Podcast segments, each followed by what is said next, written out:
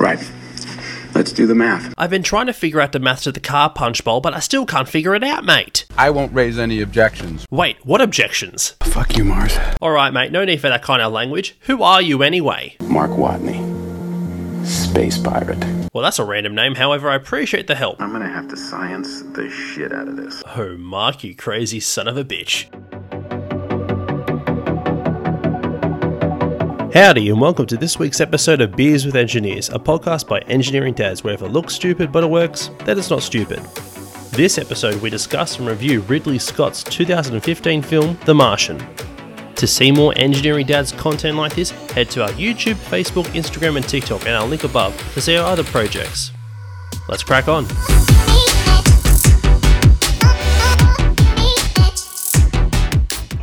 How good was The Martian? Very. Mate, Ridley Scott did a fucking amazing job on that. And I just want to say, I'm really impressed about how good it was. I didn't, like, Jurassic Park review was amazing. The movie was so good. But this one, like, they got so many things right. And like you said in the space podcast, Sean, there's so much about space we don't know. And they covered themselves so much just by mm. being on the safe side of things, being like, how do mm. we get really physically accurate as much as we can, but also not twist it too much?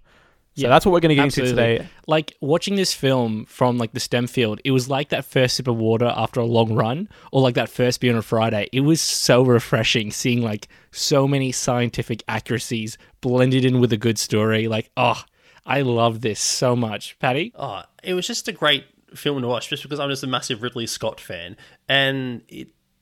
any I'm, I am disappointed there were no aliens in the movie. However, you know, deceiving title. But what are you gonna do? Yeah, look. Yeah, true. I love the, the part where he calls himself a space pirate because he's stealing technically a unclaimed rocket. So Actually, since you since you brought since you brought that up, is that what he said correct? Because no one no one actually no one on Earth has any type of right or treaty in space. So it's like when you're in space, you can do whatever you want. Really, is that true? Yeah. I mean, like, I, I don't know the maritime laws, but I do know an example when they've used piracy um, in something really weird. The way that they got the a lot of the people in the Nazi party um, convicted of committing crimes outside of like Israel against the Jewish people was committing them, uh, convicting them of piracy in um, in another country, and that got them like the death sentence. So it, it definitely does hold in certain situations. So this one could be completely true, Okay. Cool. myth plausible. Okay, I, th- I think for The Martian, the best place to start is the beginning. All right. So I reckon Sean, take us away. Okay, so before I, I start off, um, I, I just want to really get this off my chest because I'm a big, big fucking Greek god nerd, and this like this like tickled tickled me um pink. So um Ares! Ares. Ares. Okay, I'll. I, I, actually, actually, should we like if you haven't seen the movie, should we just give a quick synopsis of it? I think we can give the synopsis as we go, but like I, I I just want to give Alright, a quick alright. name of the the Greek gods, and we'll get into the story. So, um, effectively speaking, um, the the Italians, uh, God love them, love the Italians, really good. They brought a lot of food and culture, but the one thing they didn't really do that well was their own gods. Their pantheon is a complete copy of the Greek gods. And a lot of the planets in our solar system are named after the uh, Latin Italian gods. So, like Venus is actually the the um, the planet Venus is named after the goddess Venus, but who's actually came from Aphrodite, the god of like um, sexuality and like whatnot. Um, then there's other ones like Jupiter, the biggest biggest planet planet in our system is Zeus. Um, and then what do you think Mars came from? What was the original Ares, the name for god Mars? of war. Ares, the god of war and courage. Yeah, yeah, yeah. Yeah. So that was the other one. And the other one was the Hermes rocket. Now, Hermes actually is known for being this really, really fast god, right? He's really, really quick. He escorts people from um, death to like, uh, sorry, from life when they die to the afterlife, taking them down to purgatory or to the underworld. Um, so it was a very apt name having him as a rocket, or naming the rocket after the Hermes, uh, Hermes god. However, Hermes also has a planet named after him. Um, do you guys know which planet that is? Is it Uranus? Saturn. No, Uranus was like um, another Greek god. Is actually the god of like the father of Kratos. But oh no, the father of The father of your ass. I don't know. The point being is sorry. Um, it's actually Mercury. The the the planet Mercury is the is the name of Hermes, but Hermes also had a nickname. James, as a chemical, um, a chemical engineer, what is another like colloquial name for mercury. Like liquid metal. Liquid metal. There's another name for it, but it sounds like that. Uh, I don't know. Like a liquid metal, her- mercury. Quicksilver. Oh, quicksilver. Yeah. yeah. Mercury is known as Quicksilver, which is named after Hermes. But Ooh, then, Marvel, Marvel yeah. reference. and also something to, to note. Um, there's a part where like there's there's like will they survive or won't they survive? But like the Hermes rocket comes to pick him up. But in Greek mythology, Hermes takes you to death. So maybe the entire story is just made up, and this guy's living in like purgatory. Anyways, that's probably a bit of a an open end. But um, the fact that the the NASA um, community named everything after the original Greek gods, the better gods compared to the Italians. Um, love. I love that because that's a really nerdy thing. Yeah. and The Romans NASA's were a a bunch of very nerds. Very specific part of Italy, and they, they got a lot of things wrong, including their gods. Mm. Let's let's discriminate. As an Italian, I will got- discriminate. Fair, fair enough. I can see you, I can see your hands up already, James. okay, got that out of the way. I just love Greek etymology. Let's get into the story, boys. What did you like about this film? Can I go first? Hit it. Like, uh, it's nothing scientific, but I, I really like the fact that Sean Bean was in it and he didn't die.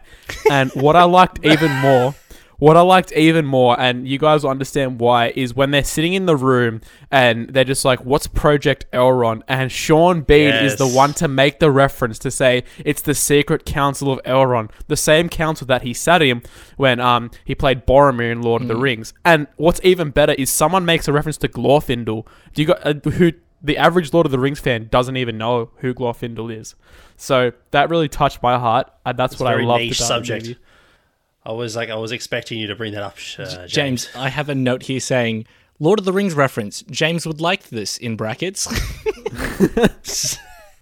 okay. Oh, mate, I didn't even have to make a note of that. I just saw that one in my head because I loved it so much. Since, since we're on things that James would like, the uh, because the Martian is based off a book, it's ba- uh, on the same book Nate, from 2011 by Andy Weir, who's the writer of it, and he loves this movie. He loves everything, even all like the changes it's made. However, he doesn't like one thing because in the orig- in the book, he stated that there is one moment he is disappointed in in the final in the final moment, and it is the cut scene when they're talking about oh, like the um the Jeff Daniels character. What's his name again? Um, uh, Teddy Sanders. The director's like, I wonder what he's doing up there. And in the book, it says Mark is do- Mark Watney makes an audio log, and he says, "How come Aquaman can control whales? They're mammals. Makes no sense." he wishes that was in the movie, and as uh, James Aquaman Preziosa, he would. Uh, I know you would like it most. I appreciate that one, man. Thanks for the um for the little shout out there, and um you know just just always remembering where the pure nicknames come from. But yeah, you got got to respect the water. Exactly. All right. Before we get off track, I want to. I just want everyone to be on the same page. Patty, can you give us a quick summary of the synopsis of this film? Okay, so basically, um, this is this is the classic um, Mars expedition type movie. The movie is set in the year 2035, which I didn't realize until the very end of the movie. and so the movie set in 2035. Um, NASA, you know, is I guess you know really popular nowadays, um, unlike unlike today. And they have a Mar- they have recurring Mars missions, and the Mars mission that is happening in this movie is Ares Ares three um, a big storm occurs on the mission, so they all need to evacuate and basically abandon abort mission. And during the abortion, and, and, during, and during, I was about to say during the abortion, which is oh, don't worry, we're not in Texas. Um, during the um, uh, leaving the leave, during leaving the planet, um, the character Mark Watney, played by Matt Damon, gets hit by debris, and everyone thinks he's dead. However, he's not, and it's basically a survival mission from there, a survival movie from there.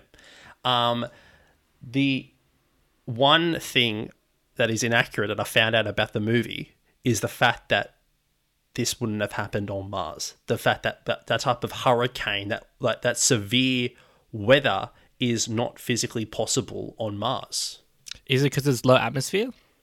Exactly, because it's low atmosphere. So the way that it appears is very strong Hurricane Katrina like winds, like tornado like winds. However, um, to kind of put it into perspective, a 96.5 kilometer wind, so nearly a 100 kilometer wind on Earth, is the equivalent to a 10 kilometer wind. No, no, sorry, a 100 kilometer wind on Mars is equivalent to a 10 kilometer wind on Earth. So it's almost like a light. So it's like a light breeze essentially. So they're escaping a light breeze. So that's the only kind of inaccuracy that I, fe- I kind of really found about this movie. Everything else is like, I guess, nitpicking.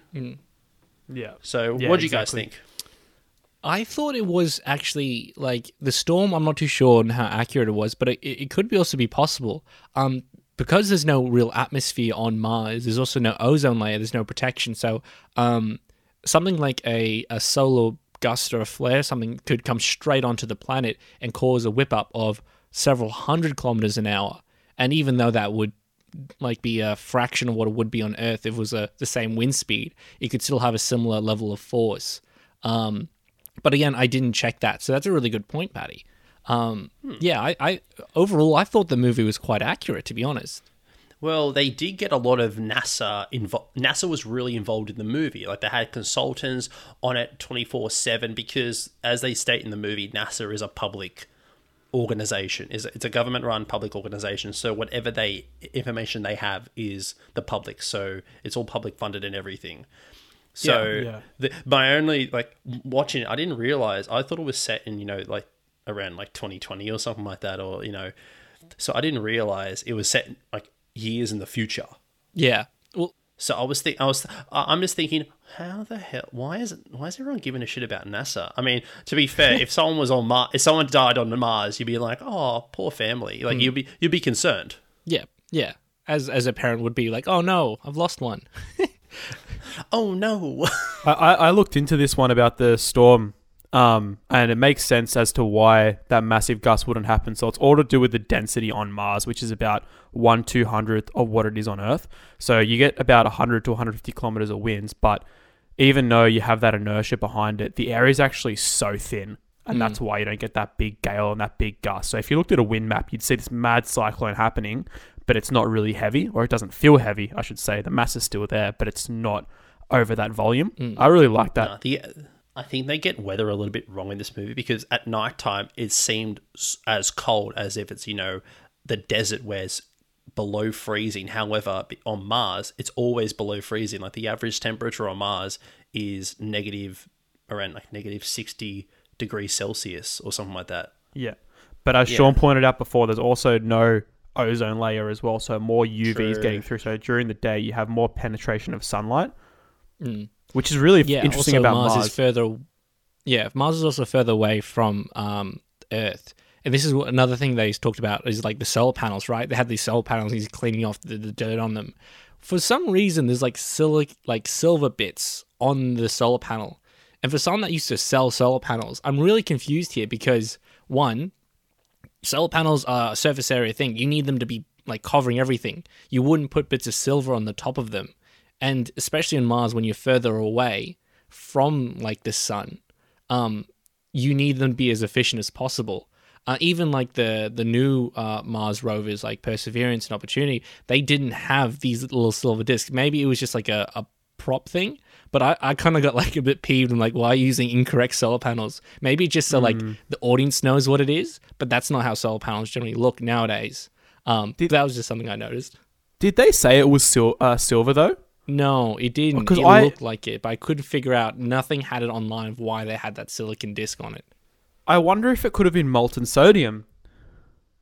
Because when I used to like learn about this sort of stuff with um with different conferences and whatnot, a lot of people in the solar field and who crossed it with chemicals talked about having molten sodium on top of their solar panels. I didn't understand the chemistry behind it because I never really looked into it. But apparently, you can actually like reduce the surface area of a solar panel, but still get that same throughput just by using molten sodium. I don't know if if you know anything about that. Um, no, so generally speaking, when they speak about molten so- uh, salts, it's because they have a really high melting temperature and they stay hot for a long period of time. They use as thermal batteries. They're not actually applied onto the panel itself. Um, yeah, it, it wouldn't have. It wouldn't. It just covers it up. It's like um, it's like poking a, a hole in your tire and trying to drive as fast as you can. It wouldn't wouldn't do much. um, it'd probably make it arguably a lot worse. But yeah, it was just something that, that I noticed. Um, but yeah, okay. Um, do you guys want to? I, I kind of want to go on a little bit of a rant here, and uh, this is this is no offense to anyone in the US or Burma, but um, I'm just gonna put it out there. Use the fucking metric system. The fucking me- I I got so annoyed here because they're like, oh, because even in the film, right? NASA ever since 2007 agreed that if we ever go to space, we're using the metric system. Every single space agency in the world is going to use the fucking metric system. So not only is the US going to be the only country in the, on Earth that uses the wrong measurement, with the exception of two other countries, it's going to be one of the only countries in the goddamn cosmos which is using the god the wrong metric system. Even when like Watney's like trying to calculate things, he's using the metric system. Why? Because it works. Do you know why NASA uses the metric system now? Because in 1990, they had Lockheed Martin design a drone for them and they used goddamn feet. The Mars orbiter crashed into Mars, costing them $125 million because a guy used the wrong damn units. Use the fucking metric system. Okay, that's my that's my rant over. Every Done, engineer done. learns about that specific incident. It's hmm. Okay. quite, quite tragic. I got like I kind of kind of a plot hole uh, issue to bring up because as as you said, like as I said before, the movie is uh, the, the team is the Ares three mission. So Ares three implies there are at least two prior Ares missions before. So Ares one, Ares two, which probably would have been the Mars missions beforehand, correct? or Probably, like, yeah. Probably. Why are they collecting dirt?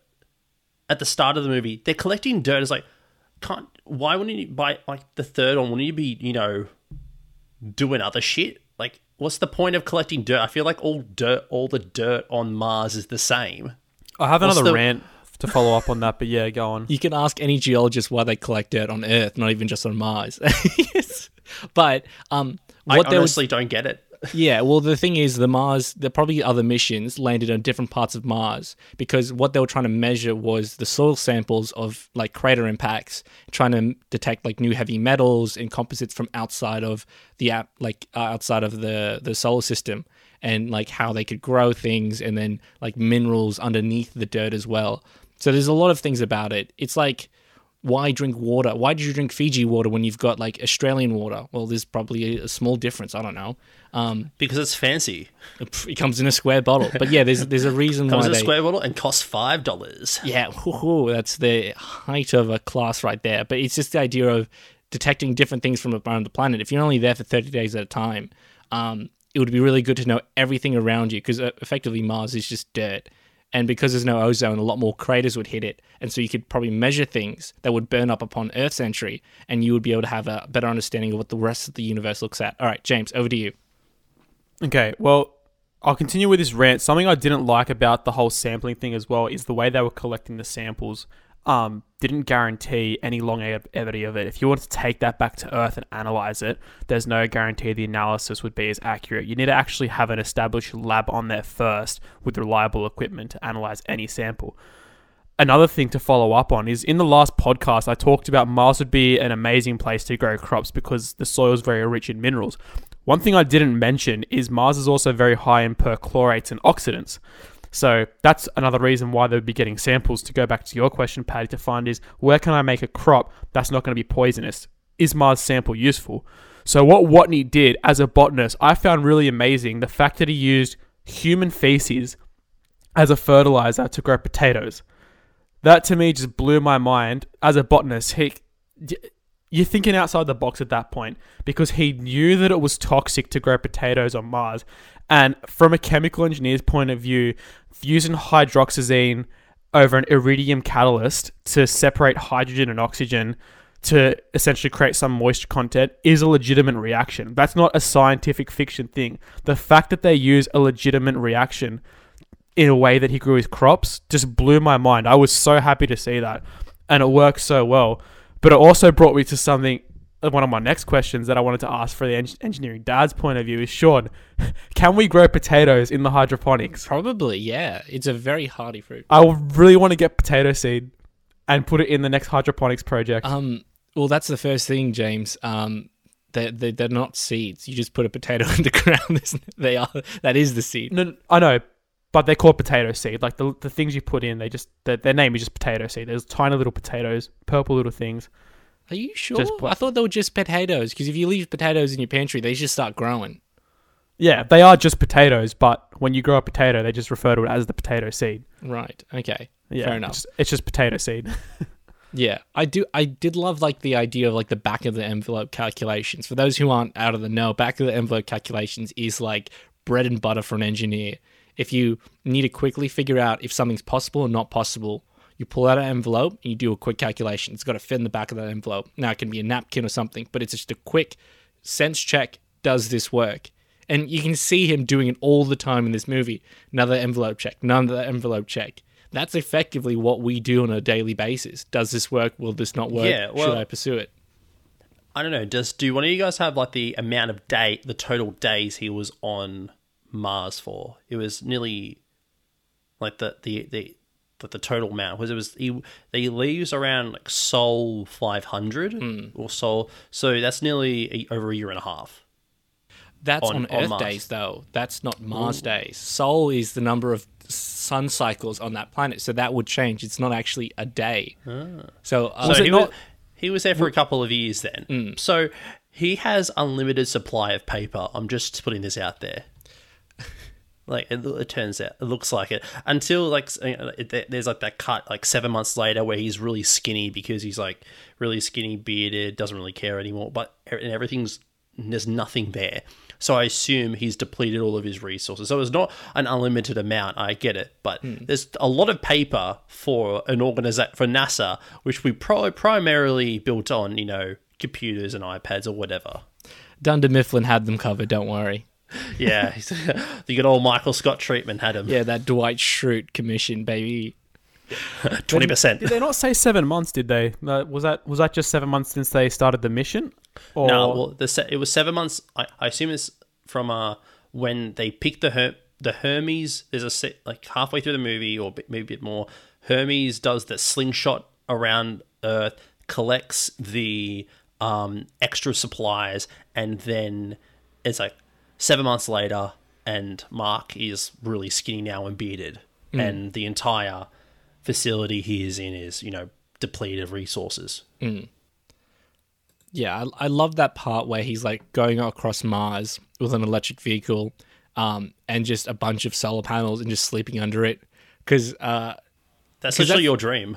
well, no, I mean like I would probably charge up um, every now and then using a, like a dedicated charger, but that can happen. If you ever got if the world went to an apocalypse, just having a electric car and a bunch of solar panels in the back, you could go anywhere. It would take you some time, but you I've could go anywhere. I've brought this up on the podcast multiple times, but you know what? He did the Honey I Shrunk the Kids method. Like he's like he put a bunch of solar panels on the car to hope, like just pray to God. Hopefully, it'll get there.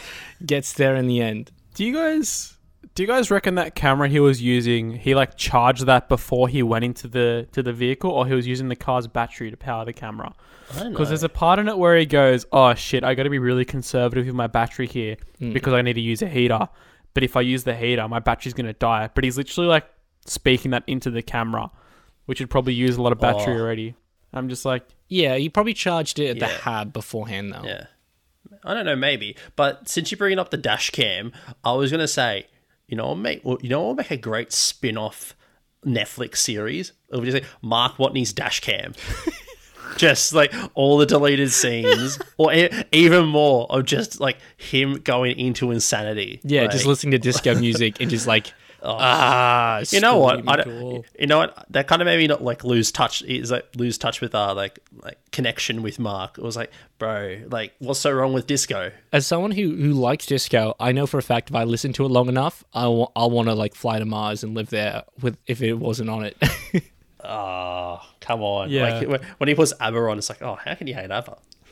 Yeah, well, something else like that that you mentioned that getting crazy off disco was just getting crazy in general. I just I think from any human point of view, he would have just gone completely insane mm. that whole entire time. The fact that he maintained his sanity, mm. like well done, but also I just don't think that was insanely realistic. yeah. Huge credit, huge credit to Mark. He's got he's got willpower that can match David Goggins.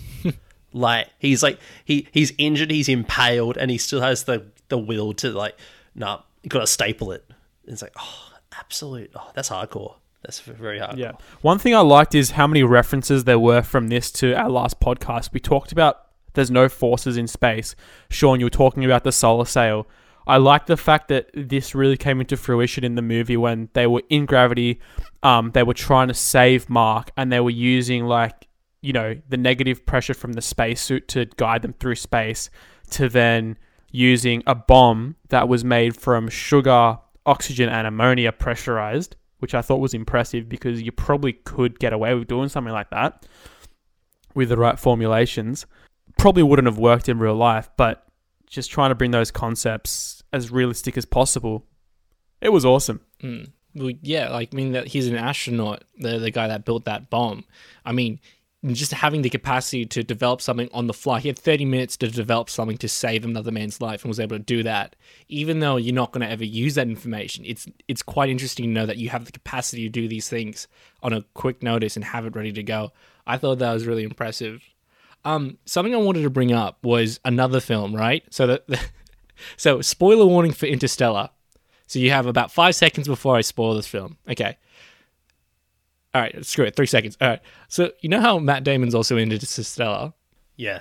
Yeah. Okay. What is with it with Matt Damon and fucking airlocks? He just has bad luck with airlocks. Every time does- he's near an he airlock, he's ba- like, "I'm gonna blow this up." Every fucking time. He just has bad luck just being abandoned on planets. Yeah. What's with that? I mean, he always just seems to cry for help in both films, but uh, No, that that was the one reason that Matt probably wasn't going to take this film because you know I think it was offered to a couple of other actors, and he was but he was on like the first on the list. It was like, oh, I hmm. don't know, I just did this, I, I did this uncredited bit for Christopher Nolan where I basically do the same thing, but you know No, because this is he's the protagonist. People are Yeah, rooting for him. it- The other one, he's a dickhead. He's he's the villain. Speaking of villains, Yeah. I don't know I don't know what to make of Teddy Sanders in this meal in this in this movie because hmm. they prematurely I want to say they prematurely pronounced him dead. Hmm. And they they only have themselves to blame because it's like, well, you don't know. They that the, the the crew didn't really see it. Like I the only evidence they had was they couldn't like mod the his monitor was down, which could be mul- which clearly hmm. wasn't like was a false reading. So Yeah. yeah, I don't I don't know what to make of him. I think I don't know if he's a villain or just a like making the tough calls as a as like the leader. I I, I- wouldn't call him a villain, but I just think he was a dick. Like he was making some really unethical calls. Yeah, but He was just being a hard ass. yeah, he tries to fire uh, Sean Bean in the movie. He doesn't. He does. He does. No, well, at no, well, at towards the end, Sean Bean's still around five years later. was he? Yeah, Are you sure? I think so. I have a feeling he he was he let go after the the mis- mission came back. Well, But, like- if he was, I'm very disappointed. I'm not mad. I'm not. I'm like a mom. I'm not mad. Hmm. I'm disappointed. Well, look, I, I honestly kind of I kind of resonate and kind of empathize with that character because you're the head of this big corporation. If something goes wrong, it's your head on the line. He did have reason to think that Mark Watney died. That his team who was on the planet thought he had died. They reported he was dead. The fact that he had no readings and the fact that you got impaled and survived for a few hours, unlikely. You're probably going to die or die shortly after from bleeding from that. And then at the end of the day, he goes, I need to keep us in the air. If this goes wrong, NASA goes. Mm. I don't lose five astronauts, I lose everything. No, one ever flies again. I kind of empathize with that character. I think he was just a really good bureaucrat. Yeah, that's what. Yeah, that's what I mean. I was like, I don't know. Like, I, I, I guess I just have an authoritative. Like, mm. I, I just don't really like. You just authority fight the figures. man. I'm like, that's- I'm like a hippie. I'm like a hippie from the '60s, bruh. yeah. Well, that's the thing, right? You know, you're running a big corporation like that. Why was your risk so undermined? Obviously, it's a movie, but you think of it is, you know, obviously, yes, the high risk that you're going to die if you're over there. But there were so many parts where I was just like, this is just really, really underspecified. When there was like, oh, what's the chance of this failing, of an inspection failing? It's like one in every 20. That's a 5% chance an inspection is going to fail. And generally hmm. speaking, that's No, I swear, way I swear it was lower. One no, every one in tw- one in twenty inspections failed. So it was like, if that's the case, your risk of actually going into space is way too high. You're costing your company way too much. And then when the Hab vessel ruptures, you know when Mark's in the Hab vessel and that little tear comes into it, and all the air basically escapes from there, basically hmm. causing him to suffocate. I was like, what the fuck? If you're gonna build a vessel like that, surely that's not a single point of failure. You're gonna have more than one single point of failure in terms of tearing. You know it's susceptible to tearing. Look how weak the sheet is. Hmm. There were just so many things I was just like, nah. That Wait, is, is just- this like? Are we talking about like him being launched, in, like Mark being launched into space with a tarp over the top? No, so this is when he was still on there and he's going through like this little habit. It's got like a, its material is like really soft. It's like a Duna sort of material, obviously a bit, little bit tougher. But in those sort of storms, it's very susceptible to tearing, and that's why I was like, that's that's very sus. Like, you know, why would it just be one tearing? You would have some sort of shield in between it, and then yeah, fair enough. Okay. Um, something that I probably would probably disagree with you on the Hab is because it's a space age thing. It costs like a few thousand dollars every kilo to get something into Mars, and that thing was only designed for thirty days, not for years. It probably was designed for the perfect time between storms, land, do your samples for 30 days, get back out. That's what it was designed for, right? So I, I think I, I'd give them a bit of like, um, bit of leeway in that sense because having heavier stuff would have would have like cost the mission or you couldn't do as much. So I think they they definitely pushed the limit of how they could um how they could survive on that planet. And if it failed after 30 days, I mean, it's designed for only 30 days, you know? Yeah, it's interesting you mentioned that actually because something as engineers you do is when you design anything, obviously cost is a big thing. You try and reduce the risk to as low as reasonably practical. So in this situation, you're pulling so many things into Mars per kilogram that's costing you who knows how much, a lot. So you're reducing your risk as low as possible by maintaining that cost, but also keeping people safe. So you're right. If you're doing it to collect samples and whatnot, if it's intended purposes for this only, he's clearly gone against the guidelines of use and whatnot. Um, so there's there's something to be said Yeah. there. I don't think that I don't think that's a real ethical break because that's a design flaw. That's that's on us. That's not the head of NASA. And again, after that, their answer to getting him off that planet was to shoot him off in a tarp. So and then to take out his controls and let someone else fly, Bruh. and not have like There was no protection. Like I, what is? I don't know what that um the the the face cover he's made of is wearing. I assume a type of plastic or like a like, but I would assume that would break from the force. no, no, it's like bulletproof stuff. Are you sure? It's designed to hold in bro. pressure for Yeah, it'd be like titanium plated No, or but something. even like him being disoriented, bro, he's out. If not, he's he's he's knocked out for a couple of hours. Like he wouldn't just be disoriented, like from like the from the from the G's he's pulling or whatever Hmm. they say, but he's he's at least like unconscious, nearly dead, like in that situation. It, would have to. I think it would have. It'd have to have some sort of metal plating to stop like air from penetrating it. Oh, oh, sorry, air from getting out if you're in if you're in space, right? Like it'd have to have some sort of plating there. I don't know the exact design of space helmets, but it wouldn't just be plastic. Well, look, we'll check that in our own time.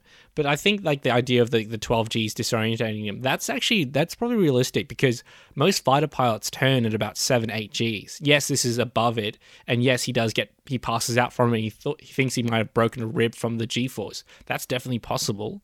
Um, but I don't think he would be dead. It's like I don't know the actual limit, but I think it's like closer to 20 Gs that would kill you. Um, yeah, disorientated like crazy. The blood would literally come out of your head and into your feet. You would feel like an inflating balloon um, that's filling up from the bottom. But again, like people have survived um, 12 Gs before, so I think it's doable. It's not comfortable. That would feel like shit. Um, but yeah, I think that's that's okay. Something that I also wanted to bring up was a, a reference that uh, Watney made about there was a bunch of like kids in school and they were fucking around with rockets, and eventually they started JPL. That is a real story. That's actually something that happened. And Patty, have you ever watched the movie October Sky? no. It was a real. It was a movie when Ryan Gyllenhaal was in his um was it like a small child. Correction, Sean is actually referring to Jake Gyllenhaal from the 1999 film October Sky. um, pretty much uh, October Sky is an anagram for Rocket Boys. And pretty much what it was was four kids, or realistically in the, the real story, it's like six. Six kids designing the first rocket, or their first rocket. And as a as a science project, building a rocket that went higher than Mount Everest. Imagine at the age like year 10 developing a rocket that went above Mount Everest. Anyways, these guys went on ahead to develop the rocket for the Apollo missions. And um, from this movie, Jeff Bezos watched this movie and went, "Wow, that's cool. One day I'm going to have my own space agency." And 20 years later, he developed the uh, Blue Origin, which had its first successful flight um, in low orbit. But like, that's a real thing about engineers just fucking around, which is pretty much what we do on the daily basis. Yup. Except we're not going to go to space. We're just going to go onto YouTube. Or we can go onto YouTube in Well, that's space. the that's the hope. or yeah, go to space the moon. YouTube. Just like I said, invest in crypto. It'll take you right there. Hundred oh, percent. God Dogecoin it. all the way. Dogecoin to the moon. No, we But don't. yeah, like like- not Dogecoin, Daddy Coin. Invest. Oh, we're not doing Daddy Coin. Yes, we are. developed my own. We are getting into Daddy Coin. Get with the program or get out of here. Sorry, whose fucking channel is this? I've been kicked out. It's mine now. get it. That's We've been James, usurped. Well, look, we've been you can develop Daddy disrespected. Coin in your own free time, but I'm, I'm Just like the Hermes crew, we're having a mutiny. Yeah. Oh, something else that I thought was really, really cool, right? Um, the Hermes rocket. One of the things that I thought was really cool was how, like, how it spins. Have you ever figured out, like, uh, James, you might know, but Patty, do you know why the the Hermes rocket spins? Is it to keep us stabilized? No, there's no atmosphere to stabilize against I don't know. because it's centrifugal force. So what they're doing is at a certain distance, that that ring that's spinning, right? If you're on the outside of that ring and it's spinning at a certain speed, a centrifugal force is um, pushing you down. And this is also in the movie uh, Space Odyssey, where he's running and like the camera goes around like this big dome where he looks like he's like mm. boxing and running. What it's doing is it's like a bucket with water where you spin it above your head. If you spin it fast enough, that water stays in that bucket. Effectively, what that rocket is doing is simulating gravity. So if you're on the outside of that, like that spinning disc, you feel like you're on Earth's gravity. That's why they're sitting at the table and they're like fine. However, if they're in the middle of the rocket, they're in zero G's again and they're floating around. Did you notice that they sometimes were looking like they were in gravity and sometimes not? But it was only depending where they were on that ship and if that part was spinning. Yeah, except when I, because I picked it up as well, and I'm like, surely they're not spinning it fast enough to generate that centrifugal force. But then again, probably is relative to Earth, uh, sorry, relative to space where there's zero G's. So who knows what the actual calculation is? It's probably a good pickup though, because I feel like in real life it'd be a lot quicker. Mm. Yeah, it probably would be a lot quicker. I'll give you that much. But I thought that was a really interesting thing that they included because very realistic thing of having something spinning. Because if you don't spin, if you don't experience gravity at all times, your muscle decay is quite bad. You look at some of the astronauts when they come back to Earth when they didn't have like a spinning tube or a spinning compartment and they're just lying on the ground because they can't move because gravity's too heavy. They're like, I don't know how to pick up my hand and they just kind of like lie in the ground for like a day or, to- or so before they can like walk again. It's pretty crazy how much muscle you gain from just sitting down and walking, which is quite like counterproductive to most health and diet plans. But um, the idea of having gravity in space is critical for survival. Otherwise, you wither and die, and when you come back to Earth, you'll just be like a slug. That is my ideal health plan. Eat brownies and sleep. yeah, man, you'd be great in cryo. Excellent, bruh. Okay, so I have one. I have one thing about the communication they use in this film because I was wondering, like when I first watched, I was like, why wouldn't wouldn't NASA have a backup for communication if the radio is lost or something like that? And then I was like, "Uh, okay, maybe I'll give I'll give them some liberties. However, like 2035, they'll have they should be advanced enough. And it's implied what he was hit by, the the debris that Mark was hit by to send him into isolate to you know have the team abandon him was the hmm. antenna from for the radio. So he knows mm-hmm. where the antenna is. So he he knows it was it was right next to him because it was attached to it. it was stabbed into him. Yes. it was stabbed into him and he's attached to it. And the way the communication that ended up going is involves using a uh, it? Pathfinder, the rover the Pathfinder. path, they use the Pathfinder rover, uh, uh, the fa- the Pathfinder rover to, and then uses hexadecimals, which you know is like a weird coding thing, and I don't get it. Like Ridley Scott didn't understand it when he was, and he was, and he was the director filming it. Um, wouldn't it be easier just to attach the antenna back on? That's not how the antenna works. I feel like it should be able to work that way. no, that no, absolutely not. If you're getting stabbed with very like if you've ripped off the top of the antenna, quite a bit of the electronics is, is in that component that you've just snapped in half. Um, again, he's a botanist. He probably has some advanced electrical training because he has to be an astronaut and he has to fix things on the fly if someone else gets injured. But um, yeah, fixing antennas is is quite advanced. Um, Look, you know what? He does a lot of crazy stuff in this film, so I wouldn't put I wouldn't I wouldn't put it past him to know a, a thing or two about you know um, electrical engineering. yeah, he uses plutonium as like a jacket warmer in the car, like that. Yeah, it's like That was pretty impressive. I don't know what kind of I don't know what kind of botanist knows about nuclear physics. However, this guy does. Yeah, well, no, that's hot. That's hot. he definitely knew to use poop for poo fertilizer, but he forgot to bring his dad's soldering kit with him to fix the antenna. So, you know, Yeah, I mean, like again, uh, probably that rocket was the backup an- antenna or communications array because they could just relay messages between that rocket and the base. Um, I guess they never expected for the rocket not to be there. Um, I guess they didn't really plan to leave a guy behind. But hey, it makes for a good movie. Yeah. Well, since we're also on things that you guys are easily debunking my like it should be this like obvious solution, maybe probably you can easily debunk this one.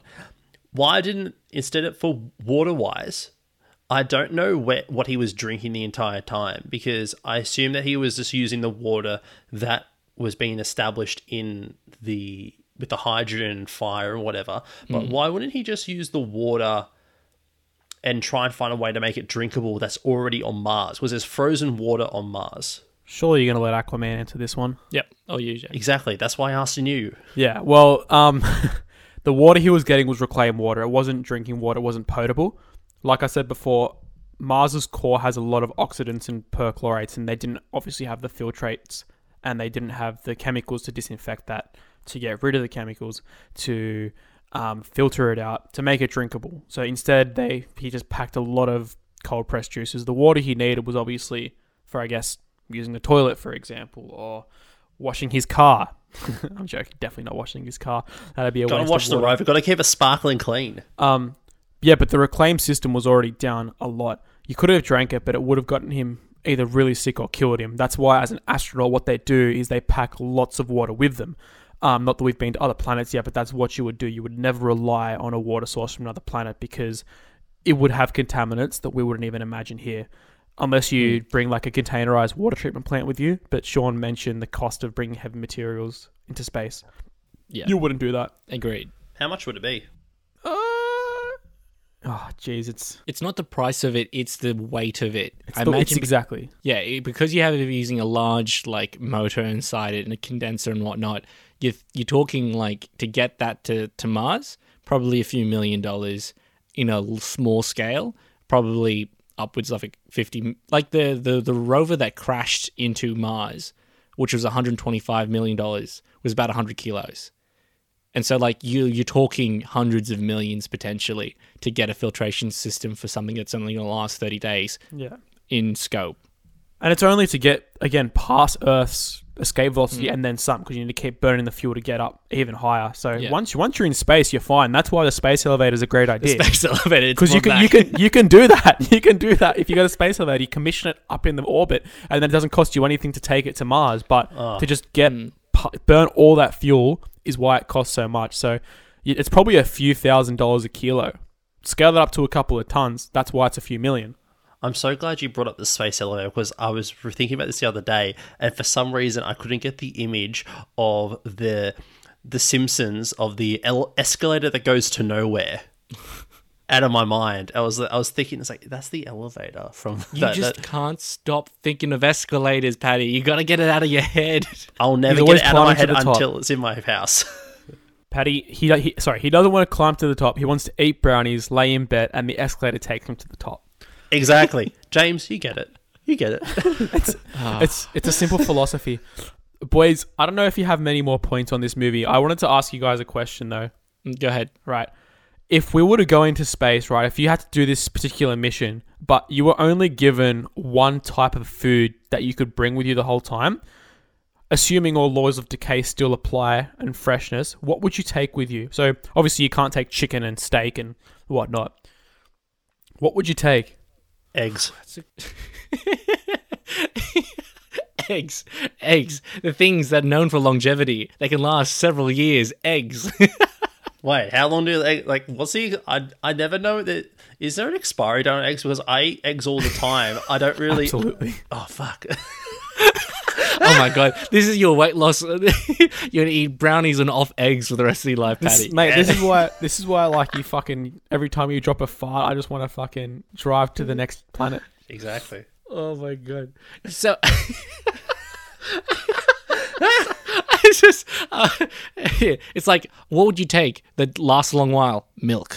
Milk. yogurt. Specifically, Yeah, yeah. Greek strawberry yogurt.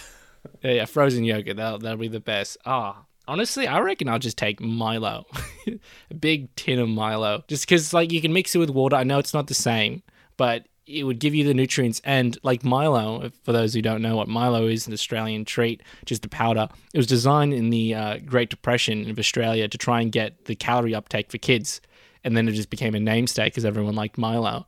Um, a lot of nutrients packed into it. It. It's like just like an energy bar, but you can have it into a glass of water. And I think it would make um, reclaimed water taste a bit better before you die. You wouldn't, yeah, wouldn't mind some Milo protein smoothies. That'll be, uh, that'll go down a treat. That'll maybe I don't know baked beans. I don't know. Like what? No, well, I'm trying to think. What like do you what, take, James? No, what's what like what are the cans that it's like? I don't know, like Campbell soup. I don't know, like Yes. uh, what was it? The big and chunky, big and yeah, chunky soups. Yeah. Anything you take up, you'd have to add your own preservatives to because you probably wouldn't get the full life out of it. So that'd be a bit of a risk. But if there was one food, probably the um the Muscle Nation custard protein bars. Oh my god, are we sponsored by them or something? No. We are now. Get Oh, ten percent off with our code. Please Daddies. I just, I just, I just really like them. Okay, fair enough. Um, yeah, not all good. All right. On that note, guys, I really enjoyed this film. No, I got I got Um, one more point to make about this movie. All right, cut that one out of the podcast. Go ahead, Patty. the Iron Man method he uses at the end, where he pokes a hole and he drifts it off. Look, is that possible? Maybe. I don't really know. Like, you guys probably have your own thoughts about it. However, the fact that they mention Iron Man kind of impl- implies that the MCU exists in this. In this, uh, in this fictionally. So I'm Sorry, thinking- what? No, if that's the case, then Middle Earth also exists in this Yeah, universe. yeah, exactly. so I'm but- thinking. So um, I'm thinking it's like, wouldn't if the MCU you, you, mo- like universe does exist, wouldn't everyone be like, oh, bro, you look exactly like Bucky, bro, you look exactly like Wong, bro, you look exactly like Luis from Ant Man, bro, you look exactly like Donald Glover. Yeah, okay. Clearly that it it was just like an idea. Maybe he's referencing the comic book and the movies didn't come out. But yeah, I did actually pick that up. It's like Iron Man. That's Sebastian Stan. That's, Yeah. Wait, wait. And then I was like, nah, it's fine. And I didn't even think about the Lord of the Rings one with Sean Bean, which was a really good pickup. James, of course, the nerd picked up the Yeah, well, Lord of the okay, another note. reference. In the TV show Suits, Louis Litt always references the Lannisters from Game of Thrones. I don't know if Winterfell exists in the same universe as uh, a bunch of lawyers in, is it New York? I can't yeah, remember. very Varys is in that uh, show, isn't he? he in is, he Suits. is. I- Yeah, yeah, I just remember that. Yeah. Okay. Or my other point is at the very end of the movie, you just say so. Obviously, spoilers. I mean, I've, I'm going to put this in anyway, but we've already said it multiple times. But spoilers anyway. Mark survives. It's a it's a it's a rare sci-fi movie. Where, What? it's a rare sci-fi movie where actually no one dies. I realize that there's, there's only like a handful, you know, like maybe ten or so sci-fi movies where no one dies. Especially Sean Bean, what the fuck? I know exactly, but at the end, it then it's like you know, he's teaching at university. You know, cut to you know, five years later or something. He's teaching at university.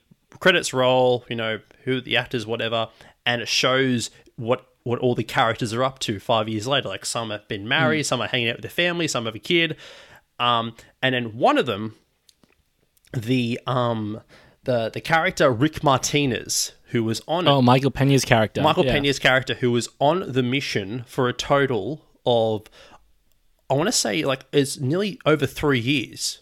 The mission, Yeah. went, like collectively, the the mission went for over three years for everyone, right? Yeah. Okay, he's already three years. There's a scene in the movie where his is he has to tell his wife, "I'm sorry, I'm going to be longer." Hmm. Like has a wedding ring, has a kid, and at the end of the movie, he's going back into space. So I have two things. Either he was promoted to commander, or he's divorced and he's escaping. Oh God. I just I just thought of something. He's actually the best FIFO worker in the world. Hundred percent, hundred percent. No, because I'm, I'm I'm thinking like what per what relationship like no, there's no there's no understanding partner in a relationship was like bro you've been away for three years I've been taking care of your child I I, I get it you've been chilling out for five mm. however you're not going back up there because you're going to be gone for another three years or another two and a half Look, as Elton John in his song Rocket Man says, it's his job. He'll be back shortly. Don't worry. Yeah. I know I think He's I a think, rocket man. I think I know it's supposed to be a happy ending however I think he's divorced Maybe for him that is a happy ending. Who knows? We're not here to comment on people's marital status. You know, you know, Paddy. you know what? hey, look, you know what? Whatever floats your boat. yeah, some people want to have an elevator to the moon, but let's uh let's you know what? Let's tear on that One one. day, boys. One day. Look, I just want a brownie, okay? Anywho, Alright, lads. As uh, as Yeah. we always say with these movie reviews, if there's any movie that you love watching, has a lot of scientific references that you want us to talk about, just let us know. Leave a comment, message us. You know who we are. We're not gonna we're not gonna bite you Yep. or turn you away. We're, we're not going anywhere. Okay, this is getting creepy. Why do you want? Why do you want to bite them, James? yeah, who, why'd you bring that up? I'm saying we're not gonna bite them. I'm being very clear that that's, not gonna happen. No, no, no, no, That's no. what someone who would bite someone would say. You, you, you looked at me in the eye and you said, "Let's get it on." I'm just reading your words, bro. This is between me and you. Not even Sean got to know. I'm out of here. I'm going to bed. Thanks for the Alright. podcast, boys. See you later. Oh, he's mad.